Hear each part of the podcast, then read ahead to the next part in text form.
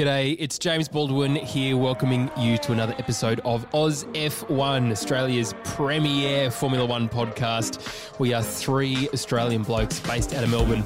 We bloody love Formula One, we bloody love Daniel Ricciardo, and we bloody love that you have joined us. And as always, for all of Oz F1, I am joined by my friends and yours, the two Thomases. We'll start with the returning champion from South America, Tommy T. Welcome to you. Good to be back. Hello, mate. It's, uh, it's nice to have a double header, so you're back so quickly in the studio, which is exciting. And Campy, a very big g'day to you, my friend. How are we, boys? We are doing very well. Hey, what a bloody race, hey? About time. This Austria, this is why we love F1, right? Yeah.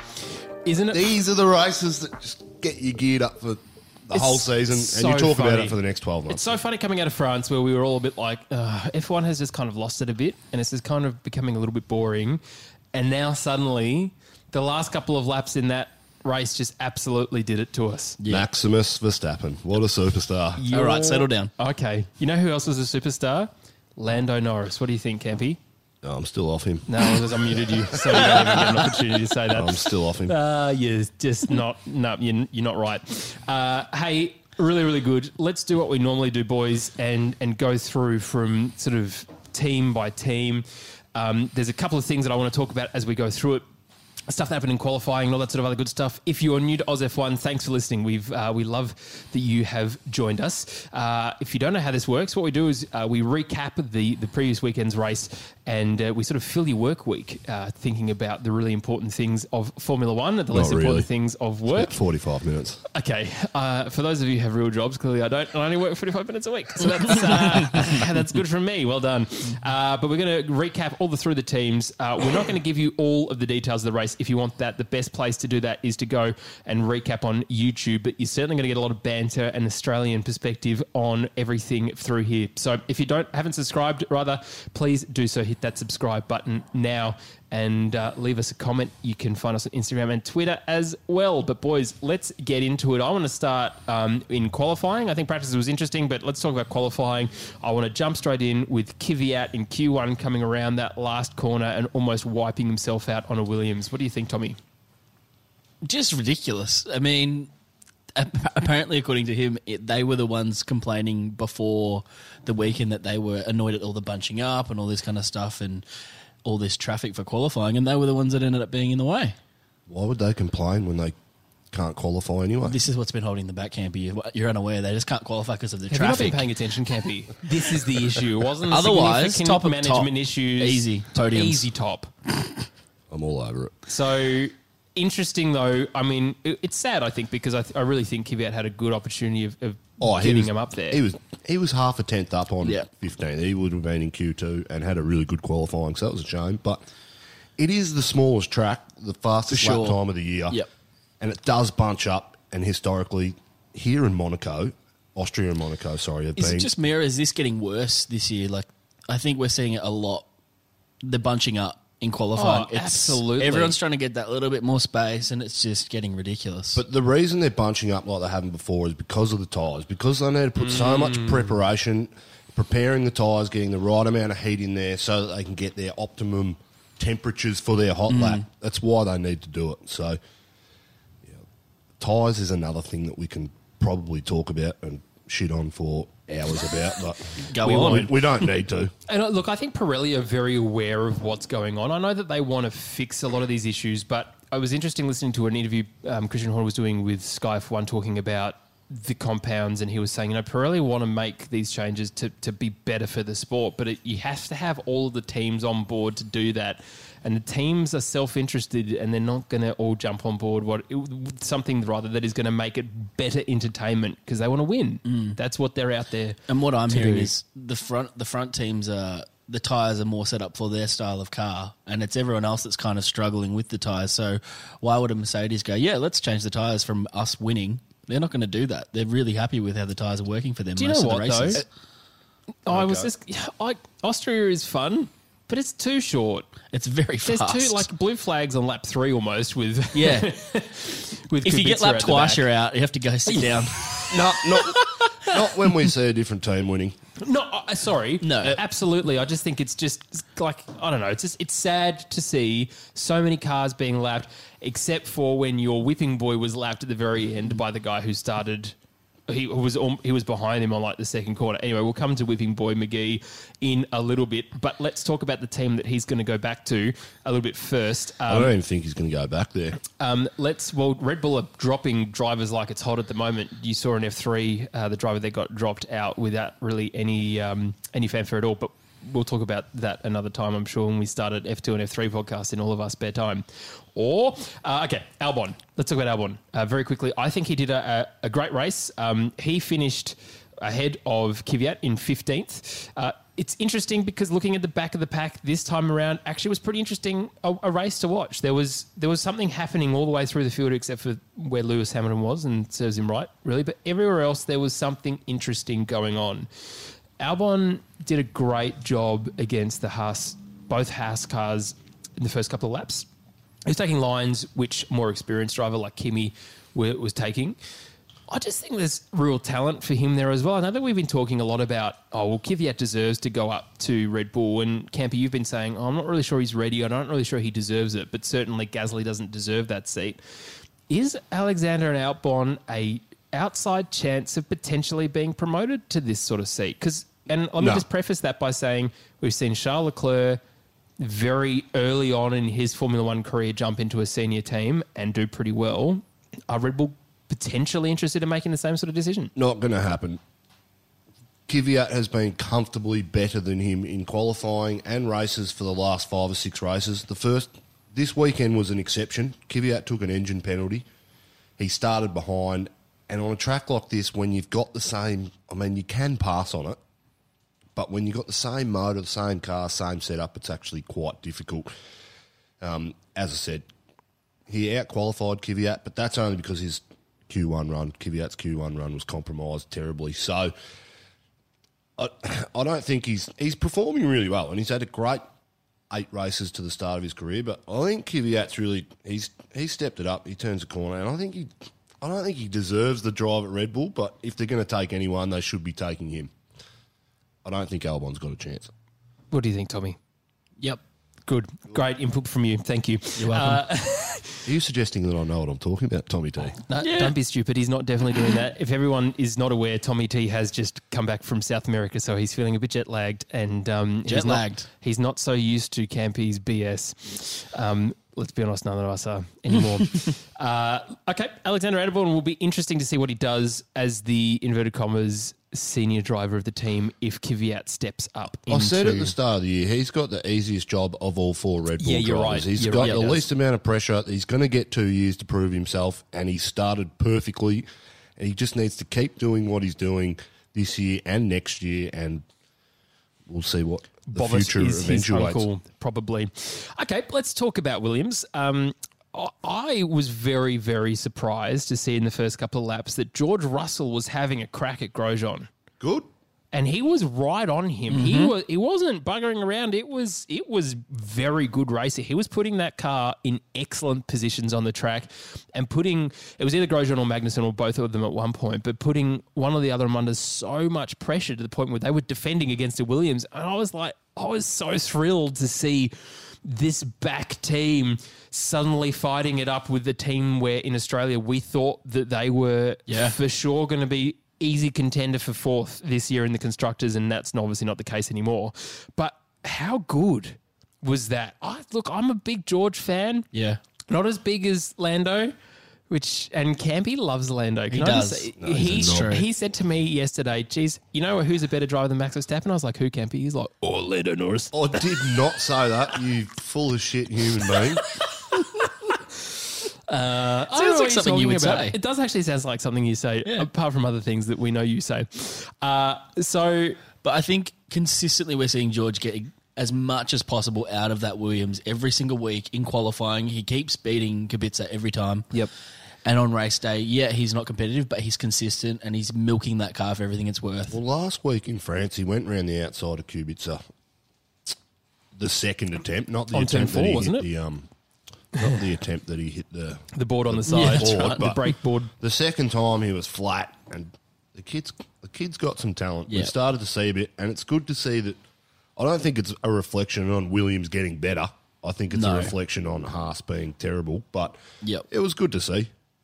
Hopefully, we see a bit more of it in the races to come. And it was the first time that Kubica had started ahead of Russell, not because of performance in qualifying, but because of an issue that meant that uh, Russell had to start from the pit lane. Um, I'm still sad for Robert. He's just now. Just he's doing over it to it, himself, on. though. Yeah, like I mean, what else can you do at this just point? leave. I Let, mean, let Latifi come and take the drive, I guess. But even then, as, as Latifi, would you want to? It will be interesting to see what management and the tact or the strategy that they've taken with Robert this year. We don't. They might just be compromising him fully so that they continue to test with him every every Yep. weekend. And George Russell's getting all of the information and all. They could be doing that, and we don't know about it. That's a good point, actually. And I had not thought of And that. it wouldn't surprise me if that's what they're doing. but why would you want to do that if you're Robert? Like that's a pretty rough kind of thing to do consistently and just be the scapegoat. Suck it up. Yeah. You're in F1 again. But do you want to Yeah, be you're F1 right. at, at consistently coming twenty? The experiment's either failed or he's playing the role that he the team wants him to, and that'll get him a drive next year. If that's we're just speculating, we don't know anything. But This is the point, Tommy, and I love that you've brought this up again. Is but what is the bloody point in doing this? Because if you are, if you're Nicholas Latifi and you're an F two and you're doing well and you're winning races, this is like Hulkenberg for me. If you're champion in mm. F two, and F two is not easy by any stretch of the imagination. If you think that it's easy and you think like it's go karts, good luck to you. In fact, I enjoy watching F two. It is as good as, if not better, often than Formula One in terms of the racing and the different Yep. grid ends up sorry who ends up on the podium. I think that's really exciting.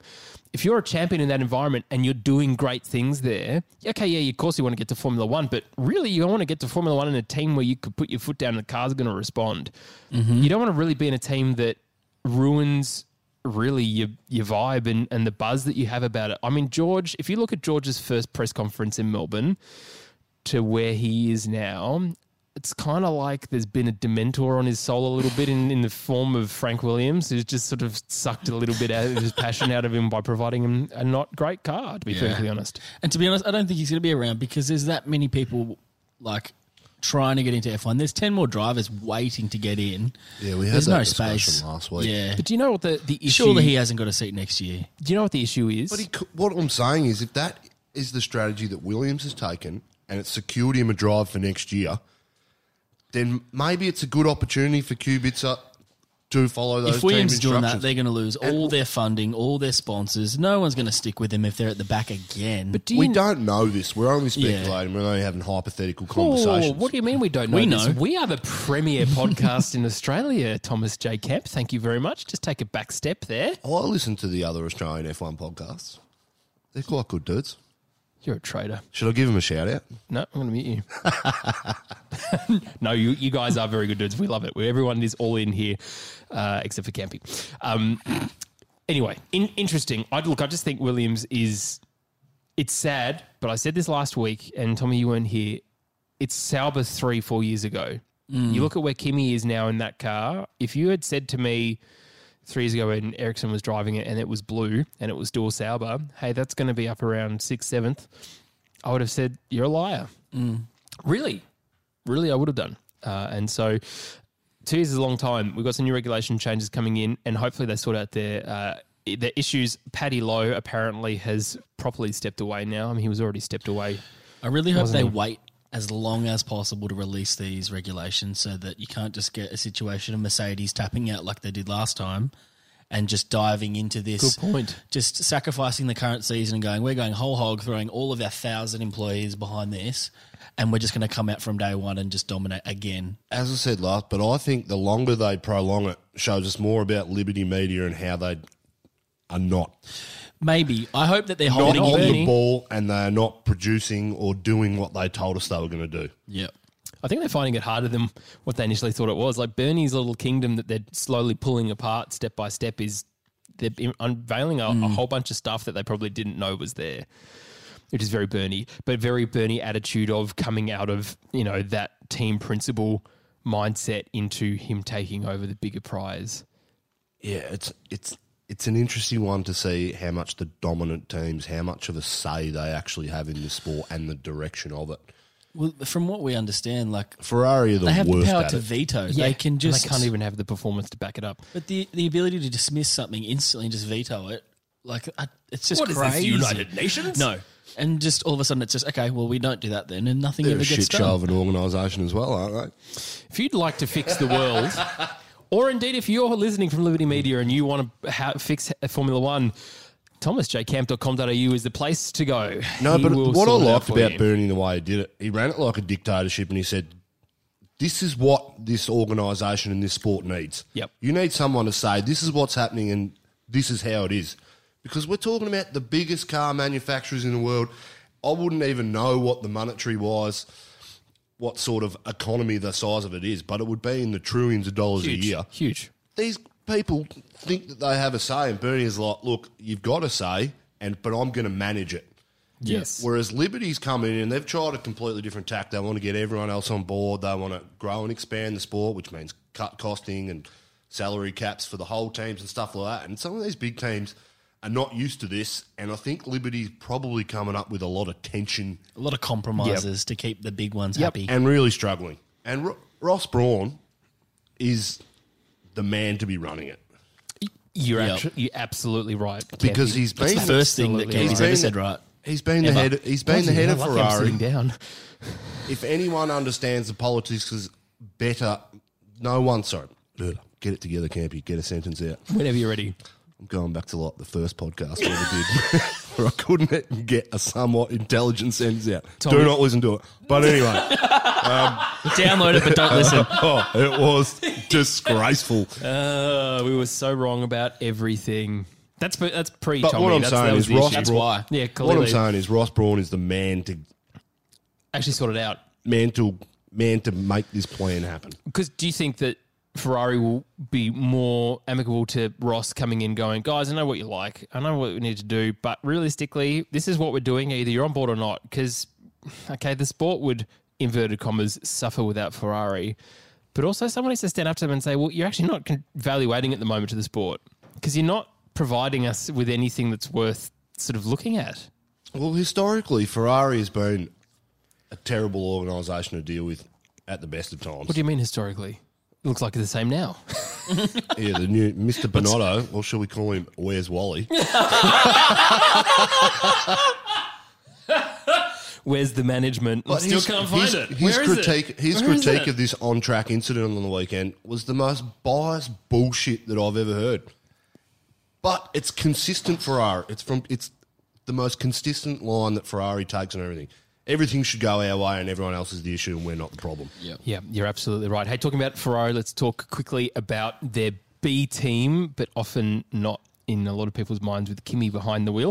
Uh, let's talk about Alfa Romeo. Giovinazzi scored his first point in Formula One. That is nice for him. He finally had a decent weekend, finishing in 10th. And if you're not aware, your points are first to 10th. Everyone below 10th place doesn't get a point for the championship or the constructors' points. But he had a pretty good race, Campy. What your thoughts on Gio? We didn't see much in the way of him on track. You're not really the I biggest haven't fan. really, no, no, I, I don't know anything about him, and I don't mm. really follow him. Good on him, got his first point. Yeah, It's good. Hopefully, we see more now. He's getting spanked by Kimi though.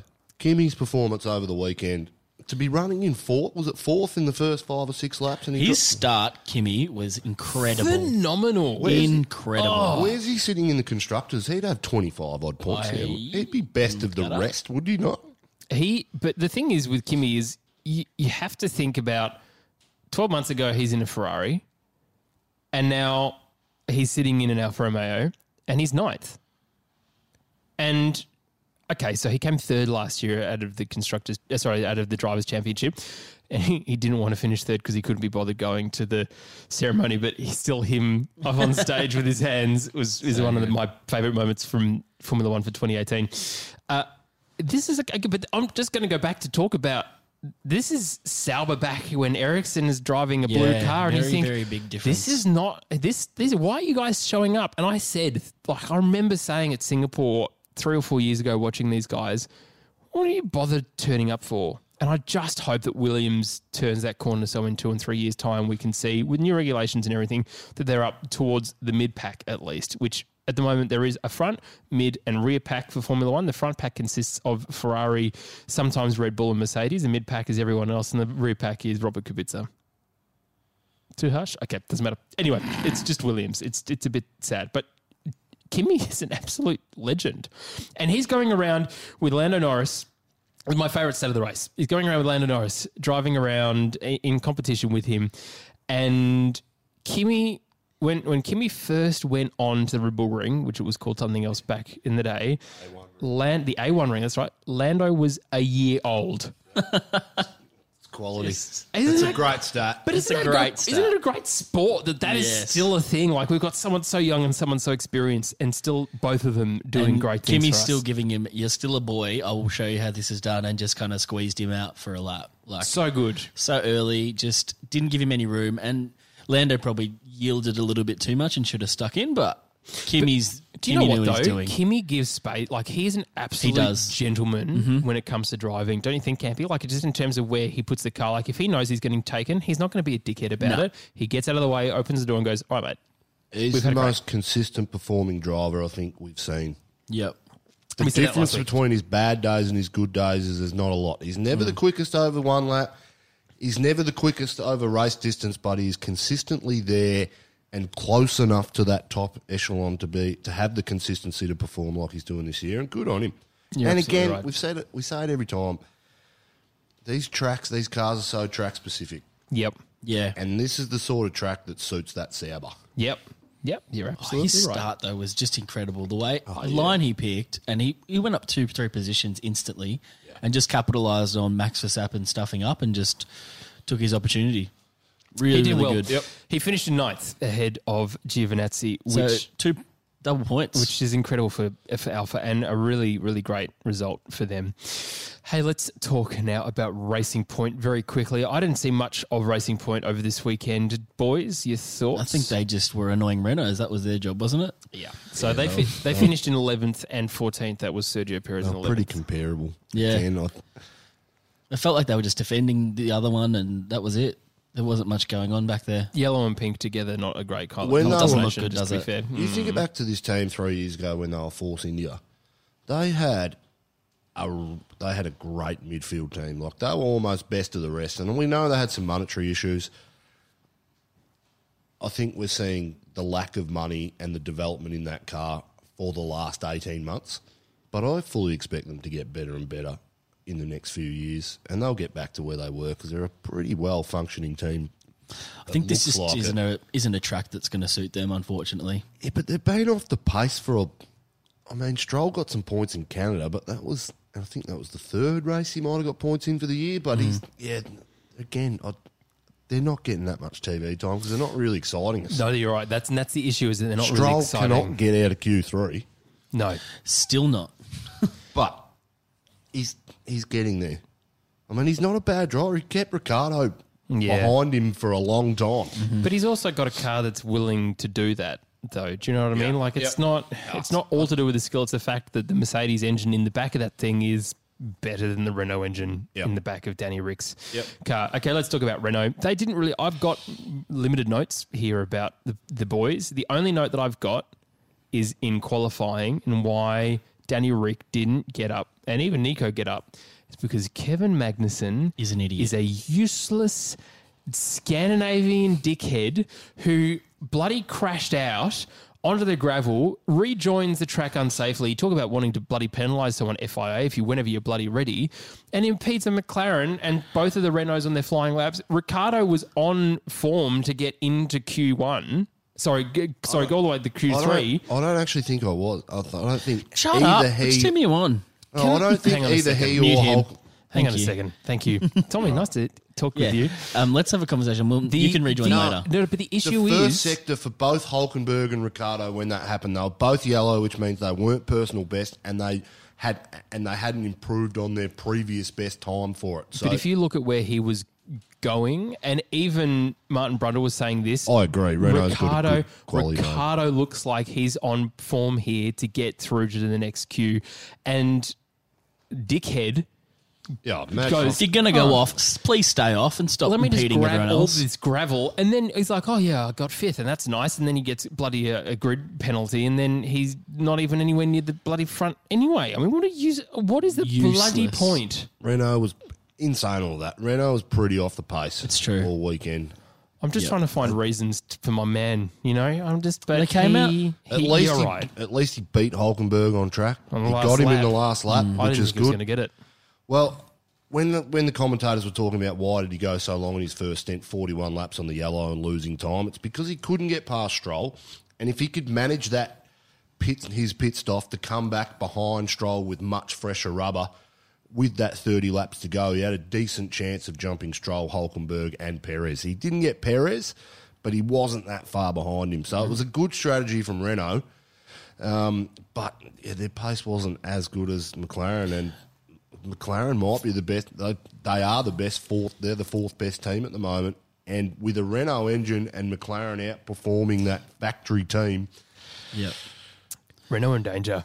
Yeah. they're not in danger. But It just sounded like- No, but that. I think they are because I think if you look at, I didn't want to talk about this till a little bit later on, but you look at Alonso last year hating on Honda. Sorry, the year before last, hating on Honda, then hating on Renault.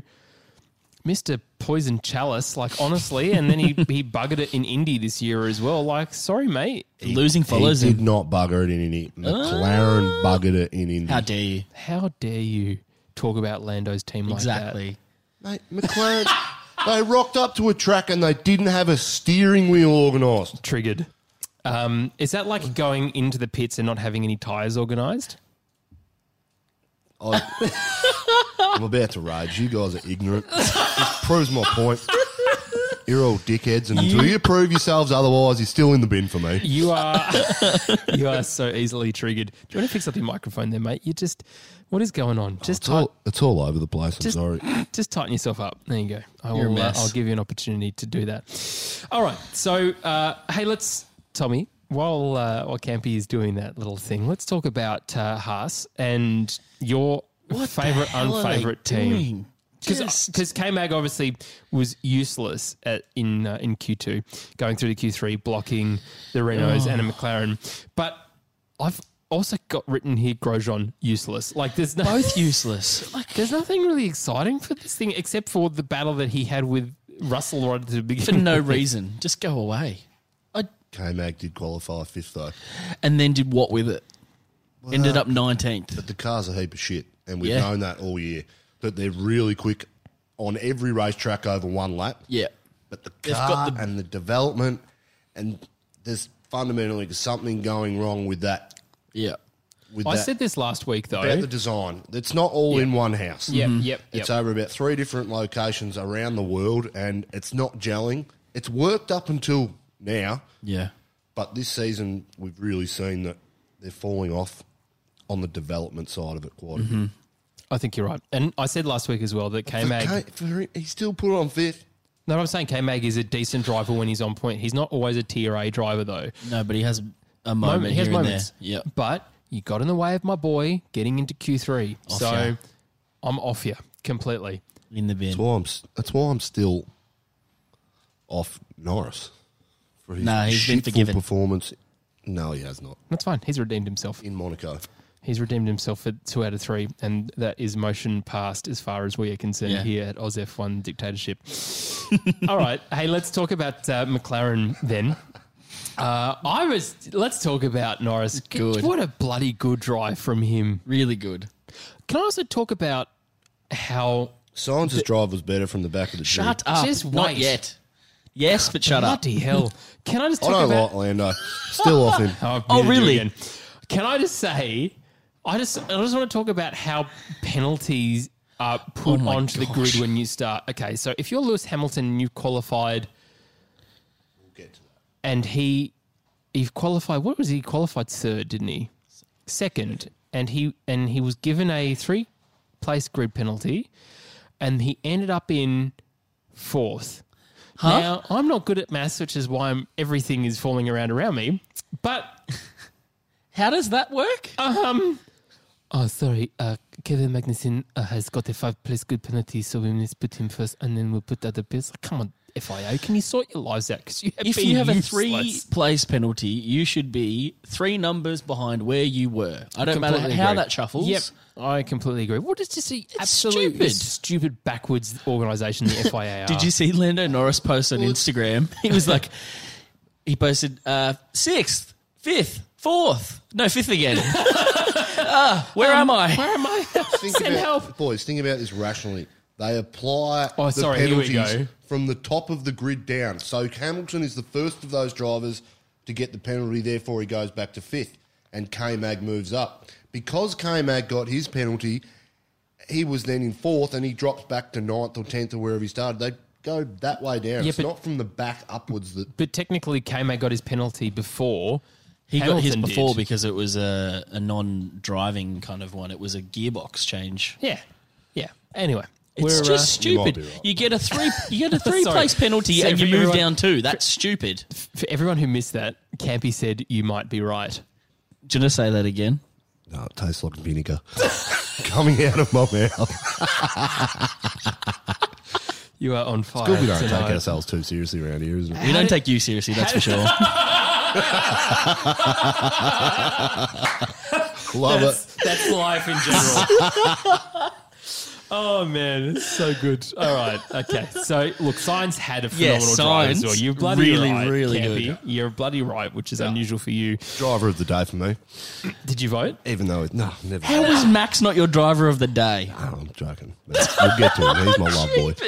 He's my love boy. But for Also Sainz to quote get of the back day. into the points from where he was was incredible. Oh, he drove really well. So Great good. racecraft. Very, really good very the, racecraft. The McLaren though is looking really solid on Uh-huh. track at the moment. Hey, They figured something yeah. out, Yep. It like it's so good, which is really So good. disappointing to see a Renault the engine do corner. so well. But also, though, I mean, there like there is more.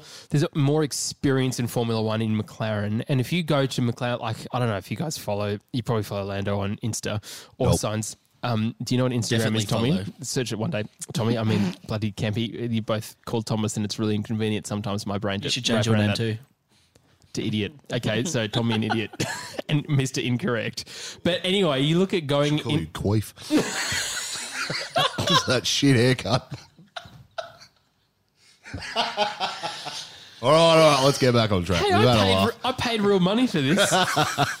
um, what was- I was saying though, you look at the heritage with, with McLaren, and you you've got all of the imagery of going into that headquarters. It's Mm. beautiful. Renault's probably just whatever, like it's just a Walking down that, corporate. what do they call it, the boulevard or whatever, it's and all the historical cars in there, just settled there. gorgeous. Great building. But it's like at the end when Niki Lauda's Ferrari was there. That thing is bloody gorgeous. Like that car is just stunning to look at. Anyway, we miss you, Niki. Really sad moment again. Just um, But thinking yeah, about that. McLaren is We it's got, clearly, we clearly miss Charlie too. Absolutely. Well, he sorted all of this nonsense out, didn't he? Most of the issues that are going on at the moment with the FIA are to do with the director. Yep. Um, maybe he was also the TV director in China too. He's incompetent. So McLaren doing really well. McLaren are pulling away from Yeah. Renault, Renault in the constructors. and I Actually, reckon they're going to get fourth this year if they they're sitting on pretty this- comfortable now. Yep, on this way. Um, do you know who's not helping anyone get into second? That's Pierre Gasly. All right, go on, Oh Campy. my gosh! He's done. He's so. How do you get? If you look at that race five laps in, End of lap one, next to each other. Verstappen and Gasly next to each other. Yeah. For Verstappen on his race pace to go and overlap him and eventually go on and take on the win, which was a great win, but Gasly is rubbish. Absolute Just hurry up. rubbish. Make the move He's before worse the than mid rubbish. season. Make the move before the mid season break. I would I would love to see when we rock up to Silverstone, Pierre Gasly gone. And That'd not even amazing. get a drive in F1 for the rest of the season. But how embarrassing to be at that point. I, mate, if I mean, if you're Helmut Marko, what are you thinking right now? Get rid of him. Yep, Don't be nice to him. What for? you haven't proved yourself. They'd be as ruthless to anyone else. Yep. Mate, they did it with Kvyat. Yep. And Vladimir did. Putin may have been breathing down his neck, and that didn't deter him. So, Wow. who's the French Prime Minister? Macron. he ain't going to do anything for Gasly, so I would sack him straight away. That's a really bad comparison, but The best thing Gasly did was hold up Leclerc a little bit on those last couple of laps. That was literally he the only thing he, did. didn't hold him up. Eh, he caused a little bit of trouble. He, honestly, I think you're right, Campy. If if he really wanted to m- prove his medal, he would have meddled with Leclerc a hell of a lot more. Even if you got a penalty, who cares when you're that far down the grid and you've been and then, overtaken by and a then mate? they'd be very happy with him and they'd keep him Oh, on. he's, he's shit ass. Get rid of him. Uh, we won't talk about your boy just yet. Let's. I Oh, just- let's talk about. No, we'll All save him all for right, later. I'll all save right, him for all right. last. Okay, let's talk about Mercedes very quickly. Um, Bottas did well to finish in third. I think there was a lot of other stuff going around him, and the two 21 year olds fought it out to the end, and he was the old boy sitting very sweaty towards the very end, Yeah. as Tommy just pointed Very out to us sweaty. before. Just The very others look sweaty fine, boy. ready to go again, and he's just like drenched. And it was hot, clearly. Like Oh. it was just like they work so bloody hard in those cars. I think people forget just how much of a full body mental workout that that thing is. Yep. Um, but They these struggled. Cars do not like being behind other cars, do they? They don't like the heat. Mm-hmm. They don't like being behind other cars, and they apparently can't deal with altitude. It seems this race is a bit higher up than most, and apparently there's something that I was looking into before that the Mercedes just don't like working with the altitude, and that It was on make display. sense too because Brazil's quite a. Oh, is it Brazil or Mexico, which is quite a. A high up. Uh, I think it's Brazil. I'll go with Brazil because I know everything. But That's true. We've heard that about him. This track, this track, this Don't know track you. has made a bit of a bogey track for Mercedes Yeah. over the last three years. Um, last year they had both cars engine failure, so Yep. mechanicals. Yep. And that's the last time the year Mercedes before didn't finish a race. Hamilton won it from Rosberg, Mm-hmm. but I actually think Bottas missed a big chance this year because Rosberg won this race the first three years that they did it. Um, the next year, oh sorry, the first two years. The next year was the year that they had the last lap incident and Hamilton won it. But I think Bottas missed a chance because this isn't one of Hamilton's great tracks, and he Yep. really He missed. showed it. that But the car, we saw some chink in Mercedes armor this weekend for sure. the cooling of this car, they ripped absolutely every, as much as as much as the bodywork off the car to try and cool it down. I don't think we're going to see heat like that for the rest of the season. You're right. And it's one race out of 21. Exactly. It's not going to be a big issue. Toto Wolff's face for all of that race was just sort of a look of despair for most of it. He just was not having a good weekend, was he? But that's that's Mercedes. They have that absolute will and determination. They probably had it in the back of their minds that we want to win 21 out of 21 races this year. And Yep. it- they might have set that target for themselves and they failed. And that is the representation Yeah. of their failure. Not that I do think that was one of their goals, but they'll be fine. I think this is just an outlier They're going to win Yeah, at you're least. right. I couldn't see anyone beating them. I still can't see oh, anyone Nah. beating them in the next however many races we've got. But If we get to the same race again as 2018 and Lewis Hamilton becomes champion again, how, and he doesn't place because he's Doesn't have to. whatever. I'm so bored. What a- Yeah. anticlimax. No, but it was a great race though. We just need to point that out. This Austria race was Oh, Very, very good. sensational. Best so Absolutely. far this year. Let us talk then about uh, okay. So Lewis Hamilton, very quickly, um, he was sort of in no man's land for a lot of this race, Yeah. wasn't he? He's kind of hovering around. He had a lot of ga- a lot of air to do some stuff. He kind of got faster lap, I think, at one point, but didn't really follow that through to the end. Um, and you know what? What was the line he was taking in too? He was riding seven or that eight weird, laps wasn't it? in a row. He went over that big yellow The sausage, sausage. curb, Yeah. Yeah, and he damaged his front wing. yeah. So he was, he was doing it lap time. after lap as well. I didn't understand. He might have just been driving that hard, and there was so much Because oversteer on the yeah. car. there is a line you can take where you can Sorry, kind of understeer. you can use the sausage to straighten your car a bit more than Yep. without the sausage. But he was over the limit every time. He just he couldn't nail it. That was a great sentence, by the over way. the sausage. You can use the sausage every time. every time. It's a dangerous tactic, though, right? no, I You're was- not wrong. No, I mean that for Lewis. That's Yeah, that's dancing with fire. yeah. He's a bit off this weekend, but I think it's just Mercedes. I just we saw some chinks in Yep. their armor, but Yep, And if you're having a bad week and you end up in fifth with ten points, you'll take it, eh? you bloody will. do we read too much into it? I don't Yeah, think so. I think I think you're right. Mercedes will be happy walking away with double points, and that'll do.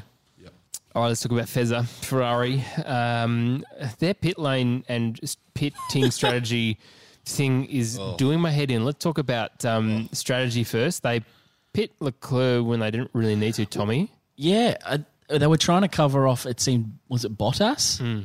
for for no real reason. I don't think. I, I don't know why you would have thought that. If Charles had clean air and he had better conditioned tires, surely he could go a bit longer and try and get a bit better gap. I just don't think the strategy's anywhere near make where it needs sense. to It be. may have may have cost him the race in the end. It was bizarre. Yeah, It well did. It he just definitely. didn't have the grip. that and then Maxi same did. thing, you had Seb trying to cover off Max for some reason, which didn't make any sense either. And then that was a late call on the radio, and there seemed apparently Ferrari came out and said there was something wrong with the radio, but that could just Oh, be them course, fluffing. So who knows? But Here's my favorite part about that whole thing. If you didn't watch it, um, Seb pitted, and that's cool. And the pit crew were mostly there, except for the people who had the new tyres, uh, which is a bit of an issue when you're pitting. it ended up being an eight tyres. second or something. I think of nearly. ridiculously Yeah. long. But the guy who came around with his front left almost got taken out by Bottas, who had just left the box behind him from the Mercedes crew as he swings around with a tyre in his hand. Like, But that probably cost him third position as well. Yeah, this is Ferrari screwing over he Ferrari. Finished, he finished like a second behind Bottas. In and ultimately theory- that cost him.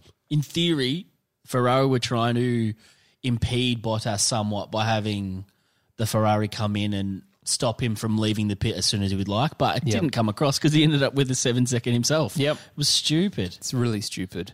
Sad, sad Yeah. for Ferrari. Okay, let's talk about the two people we've got left to talk about, and that is Charles Leclerc and Max Verstappen. They fought it right to the end and really made this race what it was.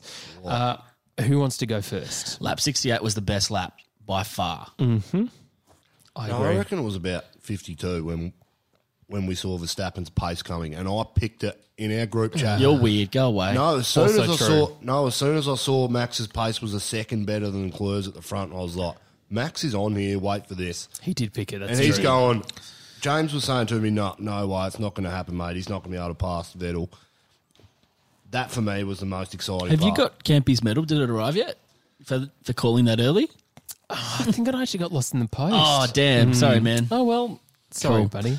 But anyway, as I was saying, as a, This is fantastic. lap 68, I'm glad you're back, I'm Tommy. offended. lap 68 where we saw some wheel to wheel racing, some defending, Yes. some taking, and And it was like on the edge of your oh. seat, like, oh, you, oh. that was some incredible racing from Some both of those oh, drivers. Oh, I think the incident we're going to talk about later could have been avoided if Max had have just shut the door on that first attempt on the same corner. The lap before. He yep, he should have shut the door on him. He left he was a gentleman, he left him room and Tommy, can you just take us through what the actual incident was? I don't know what corner it is, but basically Turn three. Turn three. So Leclerc's given space, far too much space if I'm honest, and Max has come up the inside and he's got in front of him on lap 68, and then Max has left enough room on the outside for Leclerc to stay on the track, who's then on the straight has much better pace and taken him back, which is was an incredible lap to see.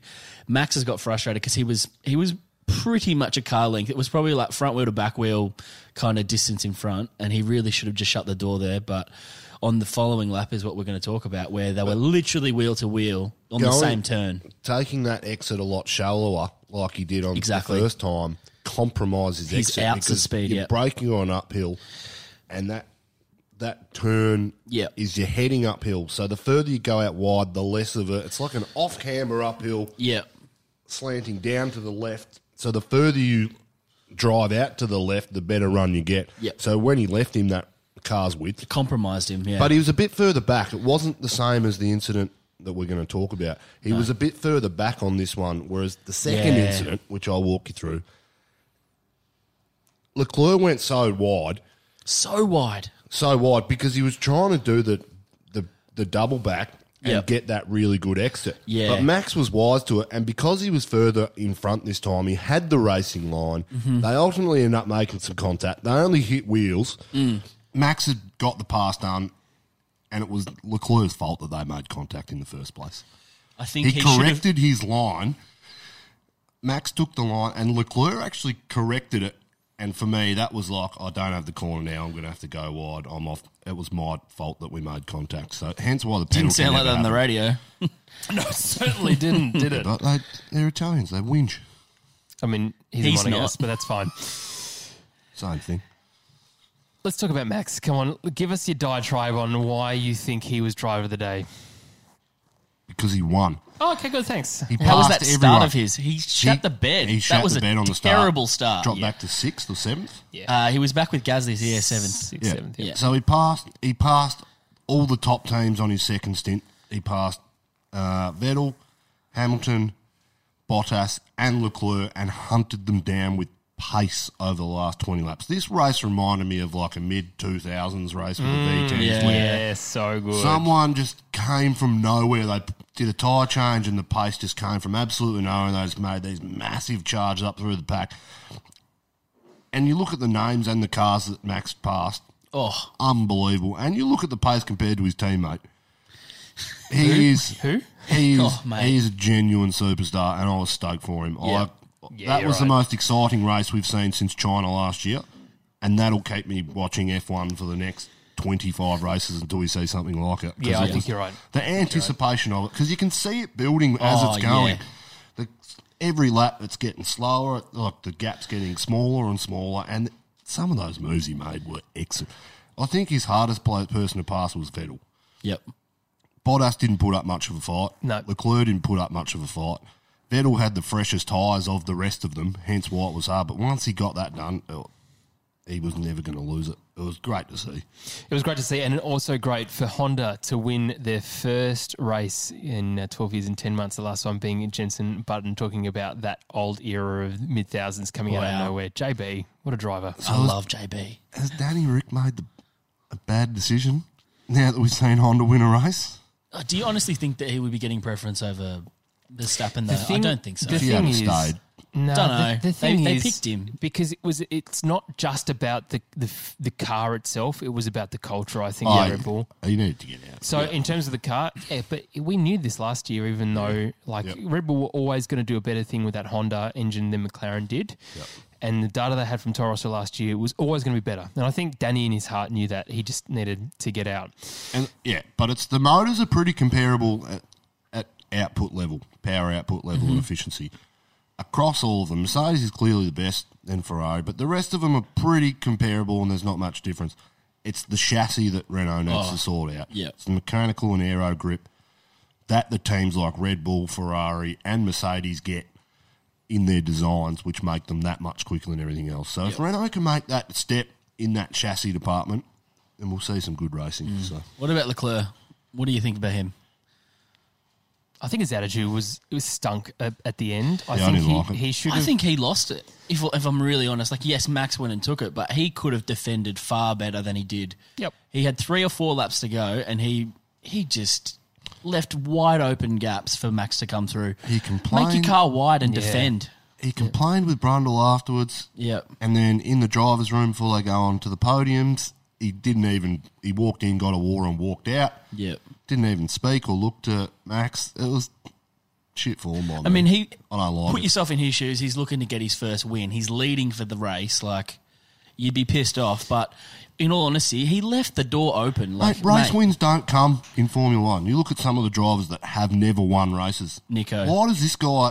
yeah. Yeah, Martin Brundle. Why does this guy think that he just deserves a race win? Exactly. like, mate, you've got to earn it. Yeah. Yeah. You're You should have right. had one in Bahrain, and we felt mm-hmm. sorry for you. Yep. But you should have had it this time too, and you. I think Well, he stuffed it. But his, Yeah, his nice guy kind of very very nice, very humble kind of image is, is going away, and he's looking a little bit Tarnished bit spoiled. now, isn't it? Yeah. I just think that Ferrari culture's rubbing off on him a bit. Yeah, Unfortunately. I've really liked the way he's handled media all year. Yep. Up until now, yeah, But he had a bit of, yeah. Well, even after qualifying, he had a bit of arrogance about him, and I didn't really like it. Well, lads, that is it to recap the Austrian Grand Prix for 2019. And thank you for uh, your time, obviously, this evening. Campy, I think you are probably a bit too Max obsessed, if we're perfectly honest. Just a little. It's fine. Just get more obsessed with Lando. Get him in the dreams. Who's saying that I don't? Uh, and a big thank you to you for listening, and Tommy for indeed coming back to us safe and sound from South America. Hey, if you've enjoyed the podcast, please uh, hit the subscribe button. Obviously, rate when you can, and we only accept five stars, so please do that. Uh, you'll find us on Twitter at OzF1Official and on Instagram at OzF1. Lads, a big thank you to you. Looking forward to Silverstone. We're going to see some really good power action, I think. And until then, a big farewell to you.